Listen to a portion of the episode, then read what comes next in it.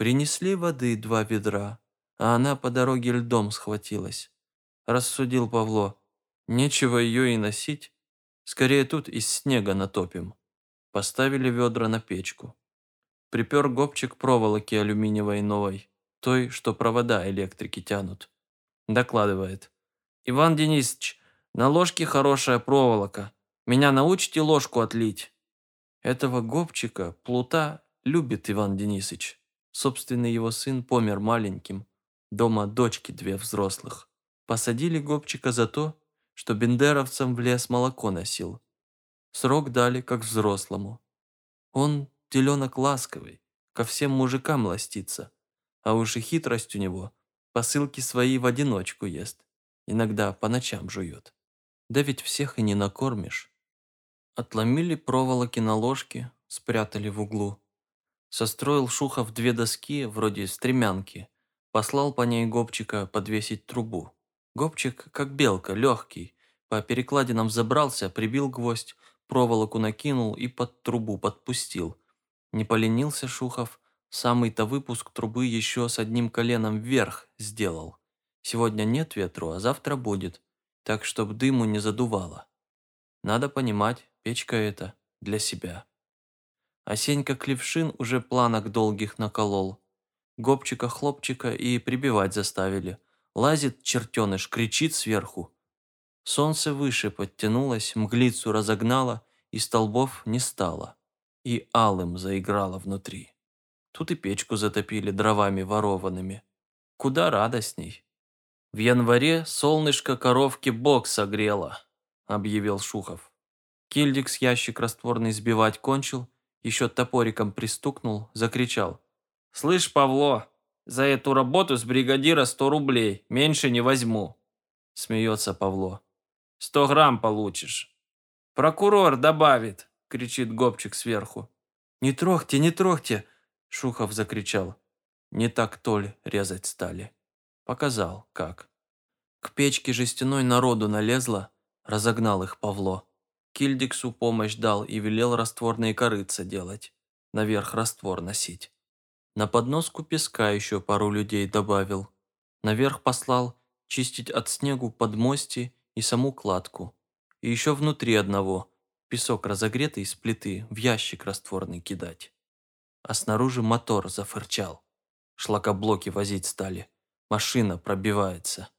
Выбежал Павло руками махать показывать, куда шлакоблоки скидывать. Одну полосу Толя нашили, вторую. От Толя какое укрывище? Бумага, она бумага и есть. А все ж вроде стенка сплошная стала. И темней внутри. Оттого печь ярче. Алешка угля принес. Одни кричат ему «Сыпь!» Другие «Не сыпь! Хоть при дровах погреемся!» Стал, не знает, кого слушать. Фитюков к печке пристроился и сует же дурак валенки к самому огню. Ковторанг его за шиворот поднял и к носилкам пихает. «Иди песок носить, фитиль!» Ковторанг, он и на лагерную работу, как на морскую службу смотрит. Сказано делать, значит делай. Осунулся крепко Ковторанг за последний месяц, а упряжку тянет. Долго ли, коротко ли, вот все три окна толем зашили. Только от дверей теперь и свету и холоду от них же. Велел Павло верхнюю часть дверей забить, а нижнюю покинуть, так, чтобы голову нагнувший человек войти мог. Забили. Тем временем шлакоблоков три самосвала привезли и сбросили. Задача теперь – поднимать их, как без подъемника. «Каменщики, ходимте, подивимось», – пригласил Павло. Это дело почетное. Поднялись Шухов и Кильдик с Павлом наверх. Трап без того узок был, да еще теперь Сенька перила сбил, жмись к стене, как вниз не опрокинуться. Еще то плохо, к перекладинам трапа снег примерз, округлил их, ноге упору нет, как раствор носить будут. Поглядели, где стены класть, уж с них лопатами снег снимают. Вот тут. Надо будет со старой кладки топориком лед сколоть да венчиком промести.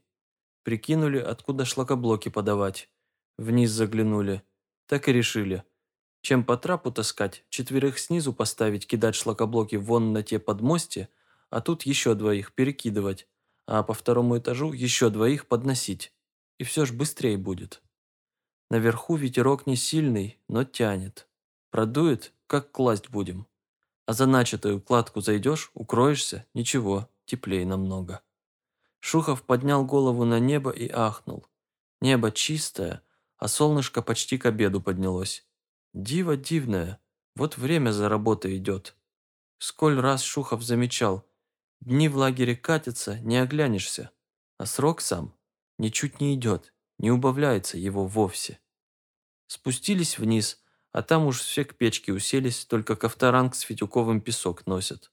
Разгневался Павло, восемь человек сразу выгнал на шлакоблоки, двум велел цементу в ящик насыпать и с песком на сухую размешивать, того за водой, того за углем, а Кильдикс своей команде.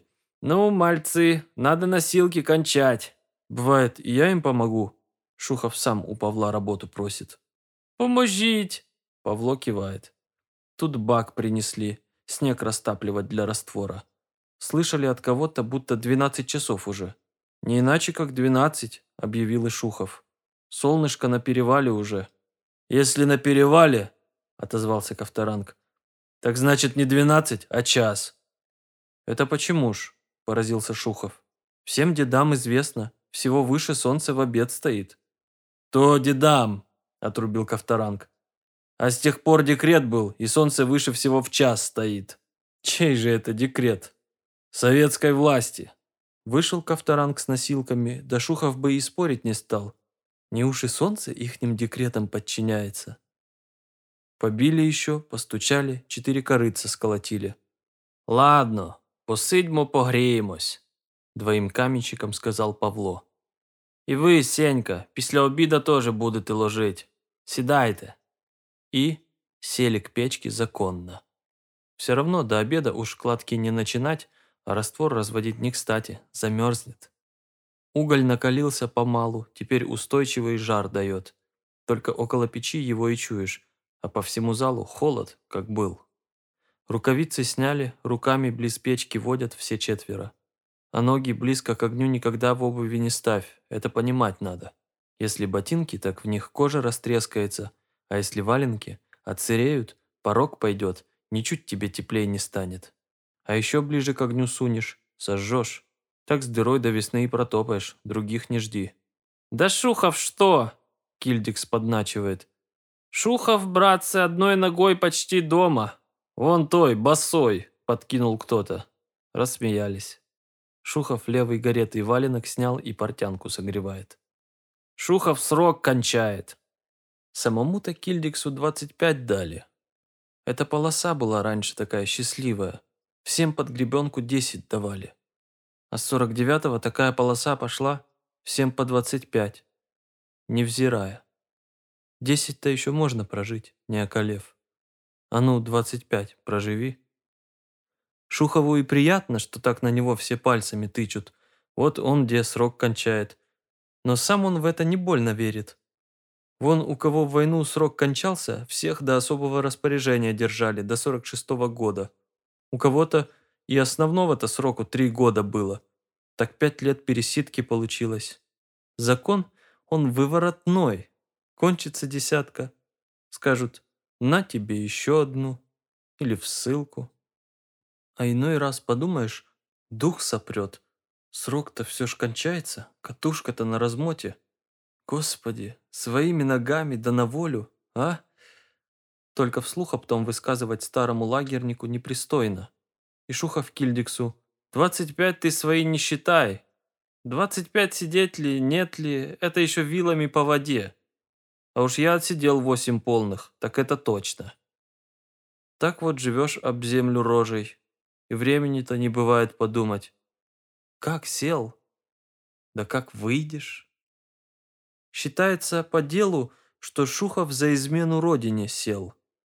И показания он дал, что таки да, он сдался в плен, желая изменить родине, а вернулся из плена потому, что выполнял задание немецкой разведки. Какое же задание? Ни Шухов сам не мог придумать, ни следователь. Так и оставили просто. Задание. В контрразведке Били Шухова много. И расчет был у Шухова простой.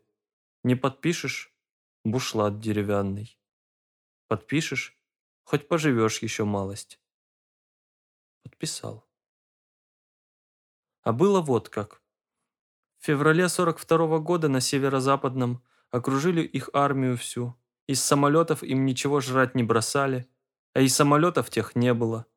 Дошли до того, что строгали копыта с лошадей околевших, размачивали ту роговицу в воде и ели.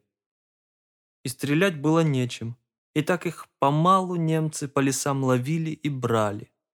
И вот в группе такой одной Шухов в плену побыл пару дней, там же, в лесах, и убежали они в пятером. И еще по лесам, по болотам покрались, чудом к своим попали.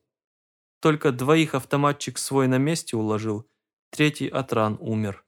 Двое их и дошло. Были б умней, сказали б, что по лесам бродили, и ничего б им. Они открылись, мол, из плена немецкого. Из плена? Мать вашу так, фашистские агенты! И за решетку. Было б их пять, может, слечили показания, поверили б, а двоим никак. Сговорились, мол, гады насчет побега. Сенька Клепшин услышал через глушь свою, что о побеге из плена говорят, и сказал громко. «Я из плена три раза бежал, и три раза ловили». Сенька – терпельник, все молчит больше. Людей не слышит и в разговор не вмешивается. Так про него и знают мало, только то, что он в Бухенвальде сидел и там в подпольной организации был, оружие в зону носил для восстания. И как его немцы за руки сзади спины подвешивали и палками били. «Ты, Ваня, восемь сидел в каких лагерях?» Кильдикс перечит.